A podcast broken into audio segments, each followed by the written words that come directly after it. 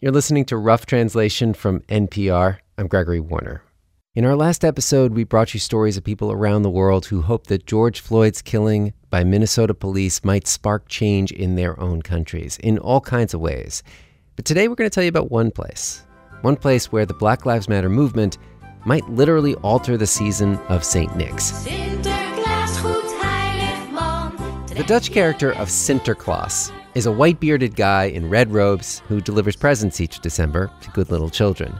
But unlike Santa Claus, Sinterklaas shows up on December 5th, wears a pointy hat, kind of like the Pope, and he doesn't live in the North Pole, but in Madrid, Spain. He sails each November by boat to Dutch shores. And Sinterklaas arrives not with a band of elves, but with a helper known as Black Pete. Maar Sinterklaas, Zwarte Piet. dan weten we niet wat de kinderen willen hebben. En dan komen we een gaan ze huilen. En gaan ze huilen en dan doen we paniek. Every year, white people in the Netherlands celebrate the season by painting their faces black, putting on afro wigs, painting on big red lips, and talking in a fake Afro Caribbean accent. De echte luisterpiet, die, die is, um, uh, zeg ook zwart? As a kid is fun and I didn't know much about racism. So I wasn't aware of it and I enjoyed it. Ama Asante moved to the Netherlands from Ghana when she was six, and like a lot of Dutch kids, she used to look forward to Black Pete's arrival. As a kid, I did because, uh, you know, you get presents. You can eat a lot of candy the whole month of November. In school, she made Black Pete crafts with burlap and black yarn. Her parents even dressed her up as Black Pete for parties. And at the city's Sinterklaas parade, she laughed with everyone else when Black Pete was dancing around. Black Pete really acts dumb and stupid, you know, and Santa Claus is the old, wise, white, generous, almost sanctified, holy white person seated on his white horse.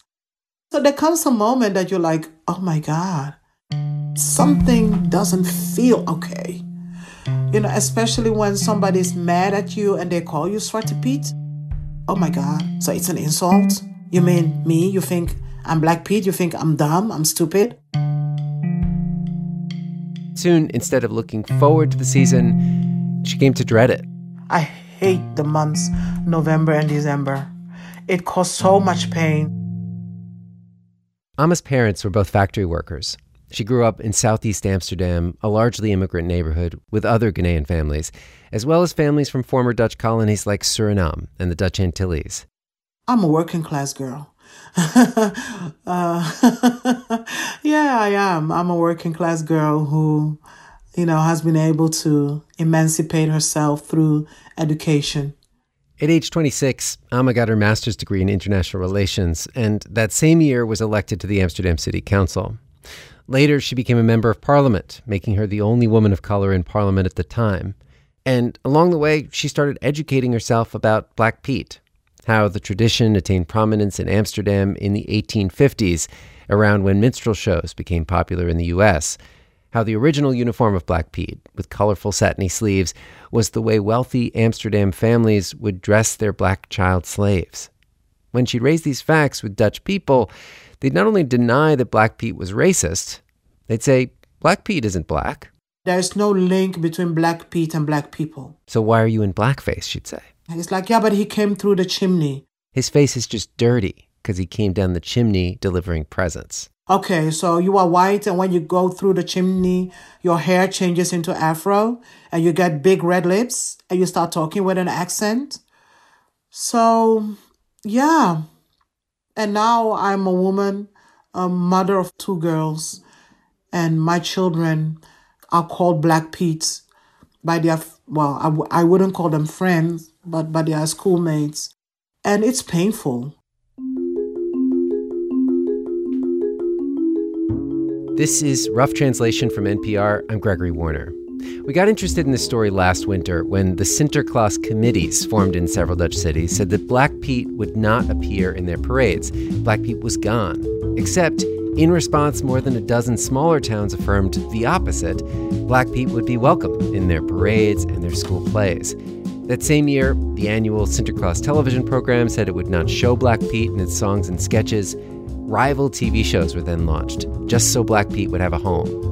It seemed that the fight over Black Pete was becoming a wedge issue that reminded us of the wars we have in the US over monuments and military bases, where one side says this is racist, it has to go. The other side says this is part of our cultural history. We're not going to erase it. In fact, we're going to dig our heels even more into preserving it. Here's the Prime Minister of the Netherlands, Mark Rutte, in 2014. It is not green Pete or brown Pete, it is black Pete, so I cannot change that. Talked about dressing up himself as Black Pete. Uh, I can only say that when I'm playing for Black, Black Pete, I'm for days trying to get off uh, the stuff from my face. The Netherlands, like other countries, grapples with its own disagreements and divisions. But unlike the United States, and even unlike their European neighbors, the Dutch have their own unique tool for resolving situations where multiple sides do not agree. It's a system known as the polder model or poldermodel. The poldermodel is really a Dutch thing. It forms a very important part of our political culture and the way that uh, we get around with each other. People discuss their differences. It's very civil and it can take a very long time. It's like you talk, you talk, you talk, you talk, you talk until you reach a point of consensus. Ama has used this polder model as a politician. Actually, when we reached her, she had just finished a years long polder about reforming the Dutch pension system, hearing everyone out, listening to all sides, and finally coming to agreement. It's about negotiating and trying to understand their point of view. And, you know, the focus of the polder model is we have to make something out of this together. We are all in this together. Before the polder model became part of Dutch politics, it was part of the Dutch landscape. A polder actually is a piece of land below sea level that used to be seafloor. 60% of the Netherlands are polderlands, protected from flooding by a system of dikes and canals. And those dikes, of course, have to be maintained by every generation, or the country floods. And that threat is real. A rite of passage for Ama's kids and every Dutch kid is to pass a swim test while wearing their coats and shoes. One theory about the term polder model is that it applies the same collective approach to the land to Dutch politics. And it works the best when, you know, we are able to lay aside our most strongest convictions of how things should be done or how the world should look like. It's the idea that in the end, we're all Dutch. We all live here. We should find some common ground. Could this tradition in the Netherlands of compromise and consensus be used to get rid of a different tradition, Black Pete. When Rough Translation returns.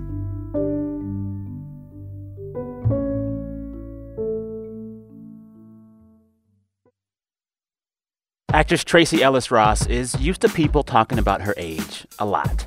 And she's okay with whatever people say. I'm 47 years old and I'm the most comfortable in my skin I've ever been. What, when we go back to being 22, no, thank you. The Blackish Star on confronting an ageist world. Listen and subscribe to It's Been a Minute from NPR. This is NPR's Rough Translation. I'm Gregory Warner. I'm walking towards the library. Oh, good, I'll be good. There, I'll be there in 30 seconds. Jerry Afriyie lives in Amsterdam, but during the holiday season, he is constantly on the road talking about Black Pete. Jerry did not expect to become an ambassador of the anti Black Pete movement. It actually started with a piece of performance art in 2011 when he was 30 years old. He was working as a security guard, writing poetry at night, and he and a fellow poet decided to walk around Amsterdam with t shirts that said, Black Pete is racism. They figured if they could get Dutch people to see this fact, they might start a conversation about other forms of racism in the Netherlands that Jerry says can be harder to see. I think that is the most visible one. That's why we are fighting. And also fighting Zwarte Piet only expose the country to its own racism that it, she's been acting like it's not there. They called it an art project in part because they worried about their safety. Jerry says when he wore his t shirt to a Sinterklaas parade, he was pulled into an alley by three police officers and beaten up. While the Netherlands prides itself on dialogue and civil discourse, taking on Black Pete seemed to cross a line. As frontman for the organization Kick Out Black Pete, he has been pelted with eggs and bananas and beer cans. He's gotten death threats, one recently against his kids. And a month before we reached him last December, a meeting with his fellow activists about Black Pete was disrupted by shouts in the street and the smell of smoke. Through the windows, they watched guys armed with fireworks and baseball bats trying to break into the building where they were gathered. They couldn't get in, so they smashed all the windows, you know, they smashed all the cars that were standing outside, you know. So we are talking about real violence. Jerry's middle names are Luther King, and he has come to expect his nonviolent protests will be met with rage. In fact, over the years, he has continued to go where he is unwelcome engaging with every kind of Dutch person in a very Polder model kind of fashion. He leaves his home in Amsterdam and travels to cities and towns where Black Pete is still publicly celebrated. Oh, yeah, definitely. I thought it was important to be uh, on the countryside for that sake, to make people become aware that as long we are all Dutch, there shouldn't be any place left in the Netherlands where black people should be discriminated. We wanted to hear what one of those dialogues in the countryside might sound like. How would Jerry convince white Dutch people to take this beloved tradition, connected with their cherished moments of childhood, and just kick it to the curb? And so, last November, as Sinterklaas decorations went up in the shop windows and the sweet smell of ginger nuts filled the air, we sent a Dutch reporter to visit one of these meetings in the city of Alkmaar. And am I pronouncing it right? Yeah, Alkmaar, yeah. This is Katinka Bear. I'm a journalist based in Amsterdam. She took the train 45 minutes north to Alkmaar, which is politically a different world than liberal Amsterdam. It was mostly very sleepy and quiet. Though still a place where you can rent a bike from the train station. You like that, right? Me being on a bike. That's very Dutch, isn't it? Going on, on a re- reportage by bike. Yeah. She bikes past 17th century buildings with clay roofs past snow capped green awnings, crosses canals on bridges so low that boaters have to duck their heads. And finally, she arrives at an old school building, now used as a community center, and locks her bike out front. And when I came in, first thing I saw was two police officers. And later I heard that they were there for this event. Just in case. Just in case things would get out of hand. Things got really violent. Yeah. The event was organized by a local group against Black Pete, billed as a dialogue on ways to have a more inclusive Sinterklaas. And the setup is this idea of Polder Model, the Polder model. As Ama Asante explained, you get together and talk out your differences. The front rows of chairs are for people against Black Pete, the back rows occupied by Black Pete's defenders. The room is physically divided. And it was decorated with Sinterklaas stuff, which was all Zwarte Piet's free fake presents, paper cups, plates, all Black Pete free, as if to say the Sinterklaas feast can still be a party without Black Pete. Keer op keer werd ik als mens aangevallen op mijn huidskleur. One by one, the people in the front row stand up to tell their stories. Zwarte Piet is vroeg dit jaar. About the insults you hear as a black person. Ga terug naar je eigen land, aap. Go back to your own country and that sort of stuff. The guy from the back row says he doesn't see the racism in Black Pete and then a woman from the front responds with a song lyric. Ook al ben ik zwart als roet, ik meen het toch goed. Even though I'm black as soot, I mean well. Negatief, hè? And she says, you know, that's negative, isn't it? Next, a black woman in a red dress who didn't give us permission to use her name or voice says she's been called Black Pete. So is her mom. So is her son. A guy in the back row jumps up. He said, So if people call you ape, should we forbid apes in the zoo? Everyone's like, what? What? What's this? Uh, and the meeting is just going back and forth like this. And then Jerry gets up. He's come to Alkmaar to support the local activists. And he gives this big smile. He says, Thank you for having me. He compliments the local soccer team on winning the championship. He says he's from Amsterdam, but I have a thing for the underdog. And then he says he immigrated from Ghana when he was six years old. He talks about his own kids. Jerry says his daughter just quit gymnastics and drops a bit of TV dad humor. He says she should pay him back for all the gym classes he paid for. In case it's not completely obvious what he's doing here, he actually spells it out. These are the basic things that make us able to relate to each other, he says. And then he starts talking about when he's walking down the street, he'll see little children, four and five years old, point to him, saying, Look, Black Pete. And then they hide. Because another job that Black Pete has is taking bad kids in a burlap sack back to Spain to work in Sinterklaas's factory. What Jerry is doing here with this whole speech, it is also part of Poldermodel, where you lay out your position and then you wait for the other side to speak, and it becomes a negotiation. As Jerry is talking, there's a young white guy with gelled hair in the back row, the pro Black Pete row, who seems eager for his turn. His name is Thomas van Elst. He's the founder of an organization called The Netherlands is My Fatherland. It's an anti immigration group. The debate over Black Pete is often wrapped up with immigration and the question of who is really Dutch and who gets to weigh in on Dutch tradition. Tomas is reliably quoted in the press about keeping the Netherlands like it used to be. And as he stands up to speak, I mean, you could just picture this moment, how it would be in the States. He's going to say something inflammatory, and people are going to argue, and the phones are going to come out to record everything. It's going to all blow up. But wil ik een groot compliment maken. Uh, he congratulates the organization with organizing this event because he says the municipality doesn't do anything. Thank you, he says, for bringing up this issue. We don't talk about it enough. So it's really cool that you do this. And he says we can agree on a lot. Yeah, that's the first thing Thomas van Elst said. We can agree that I think it's horrible what people go through, and these racist elements we should get rid of. So he was acknowledging that these are racist elements, actually. Yeah, yeah. Both sides agree that Black Pete is racist? Yeah, but what they say the black elements are the earrings, the afro hair, and the red mouth. Those are the racist elements that Tomas suggests they banish right away. But you may have noticed there's one element of the Black Pete costume that is missing from his list, and it's a big one. Maar zwart is gewoon zwart.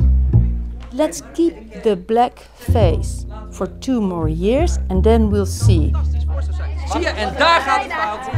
And everyone was like, no, no, no, you just want to keep the black face. He even said at one point, but we're so close. Like we're so, our positions are so close together. Exactly. We can get to a compromise. If you're not Dutch, this moment might sound promising a step toward actual consensus. But one of the hallmarks of the Polder model is that people can be very proud to show off how willing they are to compromise when really their position is hardly changed. Tomas sidesteps the main issue when he negotiates about Black Pete as if he's a figure of the past, a character out of Dutch history, instead of dealing with him as a stereotype of the present that is, every year, aimed at Afro Dutch and Black Dutch people. It doesn't work. it doesn't work. Ama says she's given up on the Polder model when it comes to racism. You talk and talk and talk and you explain and you know a friend of mine described as you know the only way that white people will understand racism is when I start crying and I put my pain on the table. I have to describe my pain all the time until you know my humanity is also accepted. I wonder if the reason, one reason it doesn't work is because it just costs too much. It's too much to ask a small minority to have to constantly explain. Yeah, oh, it costs so much.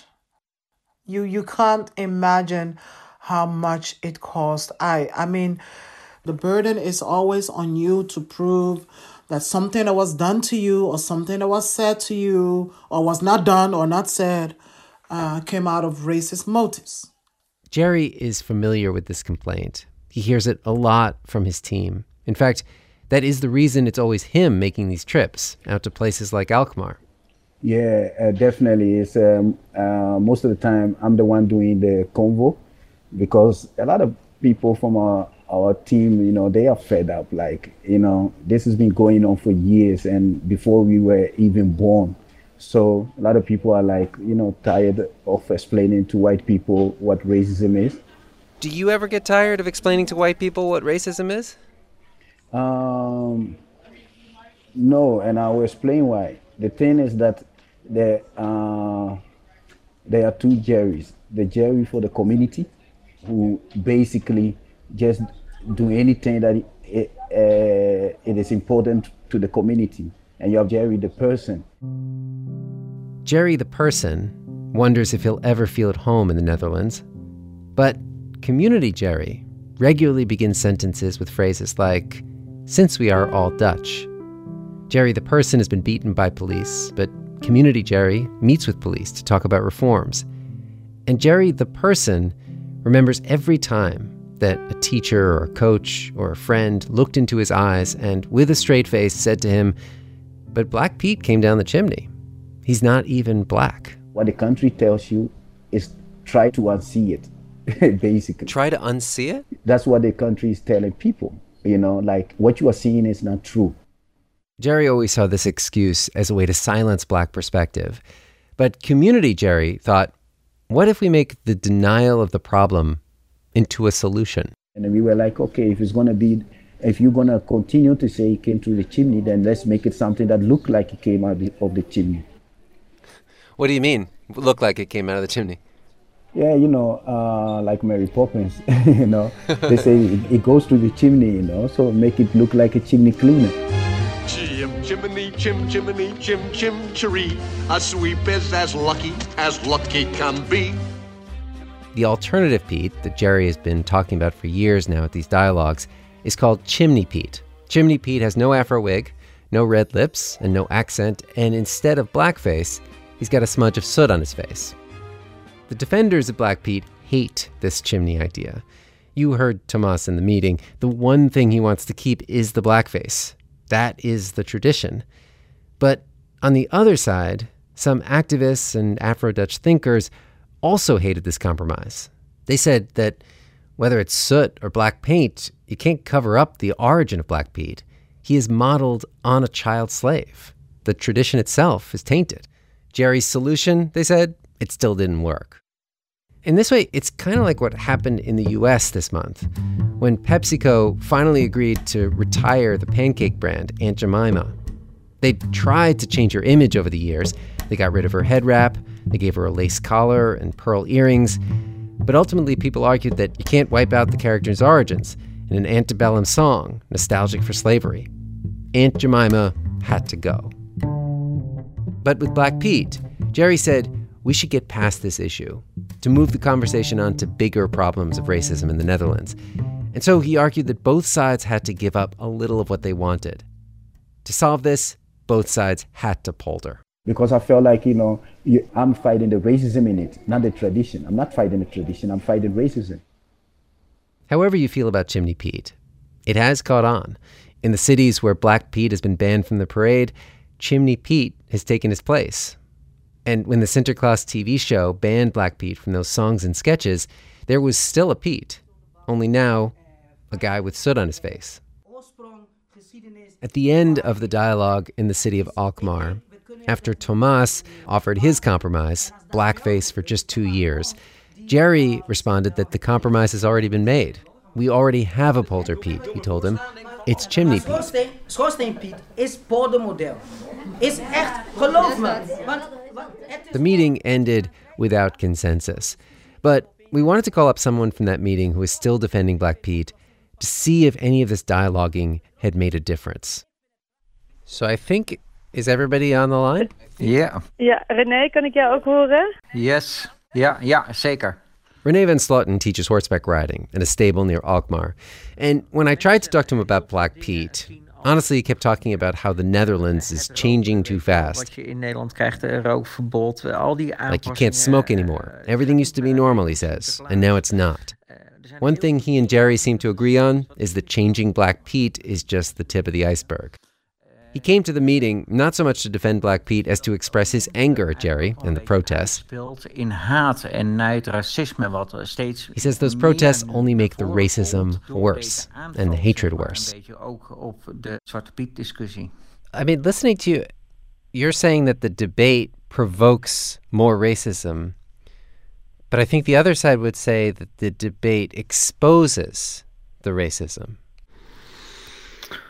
Ooh. Dat is een hele goeie. That's a really good one. it was like he'd eh. never heard that idea before. But Renee says that at that meeting in Alkmaar, something did move him. When he heard that woman in the red dress talk about being called Black Pete, he felt compelled to go up to her and apologize. And they talked for a long time. erg vind dat zij zich eh, zo ongemakkelijk voelt in deze, in deze As Ama Asante would say, eh. When that woman put her pain on the table, then she was heard. Did it change your mind at all about Black Pete? Nee, nog niet om het uh, uh, traditie. No, not yet. At this point, I don't think we should change the tradition. I reminded Renee that everyone at that meeting had agreed to change the tradition. Tomas said keep just the blackface for two years. Jerry suggested soot on the cheeks. So, which compromise had he preferred? Renee answers with this quintessentially Dutch phrase and and. And and, or both and. Maybe we should do both as a compromise. A compromise of the compromises. I mean, what would that look like? Like whoever wanted to have Chimney Pete would have Chimney Pete, and the people who wanted Black Pete would have Black Pete? Yes, I think so. You think so? Yes. Renee says there should be Black Petes, Chimney Petes, there's even a group fighting for Rainbow Pete. All the Petes are welcome because he believes in compromise. Is it a solution to have a black Pete, a yellow Pete, and a red Pete? No. No black Pete. Ama Asante says that's not a compromise. That is the status quo, which sums up her whole criticism of the dialogue approach when it comes to race. There is a lot of talking, but at the end of the day, it leads to people saying, you can have your Pete, I can have mine. It doesn't stop her kids or any black kids from being taunted. It doesn't help Dutch people recognize racism. So when Sinterklaas season ended last year, there was still no consensus on Black Pete. Not in Alkmaar and not in the country. People were still divided. And then, on a street corner in Minnesota, George Floyd was killed by police. Ama watched huge crowds in the Netherlands gather, saying Black Lives Matter. And not just in solidarity with the US movement, they were looking at their own country. And then she turned on the TV to see the prime minister. En ook daar heb ik zelf ook grote veranderingen doorgemaakt over Zwarte Piet. The prime minister says, My own thinking about Black Pete has changed. And he said, over time, societal pressure will force the tradition out. In other words, he wasn't going to ban Black Pete by decree. We'll get there together, he said, as a country. I fell, Nelly, I fell from my couch. I was like, should we trust him? Or, you know, does he want to lure us into something? This is a very conservative prime minister, the same guy who said it would take days to get the paint off his face. You know, everybody was like, okay, we wait and see. We don't believe him, but okay, let's give him the benefit of the doubt.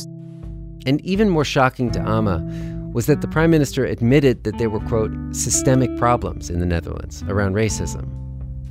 Now she is more optimistic than ever that Black Pete might finally be on his way out. And she concedes that if not for all those years of discussing and poldering the issue, Dutch people would probably not have come out to the streets in such numbers. There's quite a risk that we could have said, oh, that's in the United States. That's not us. Uh, and now there's no denial anymore. Now we are like, do you understand the crying and the fighting and the movement of Kick Out Zwarte Piet? Do you understand it now? And they're like, yeah, we understand. This November, the boat carrying Sinterklaas will once again arrive at Dutch shores. But for the first time, at least as of this writing, no municipality has agreed to host him and his entourage of Black Petes. Not Amsterdam, not The Hague, not Utrecht, and not Alkmaar. Black Pete, for now anyway, has no Dutch harbor.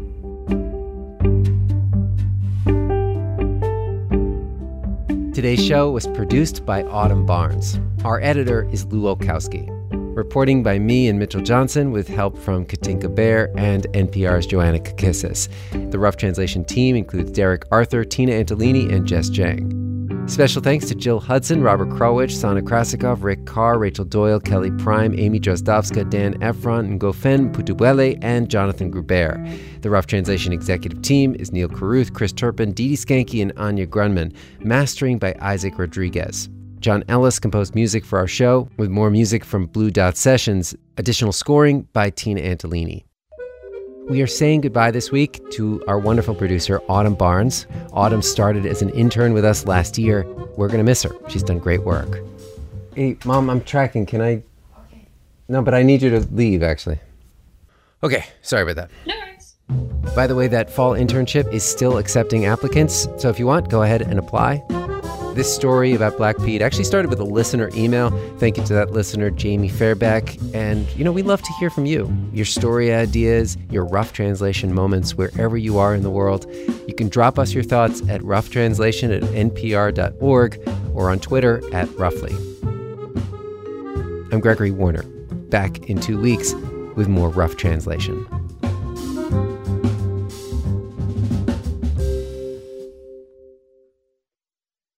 She was once undocumented.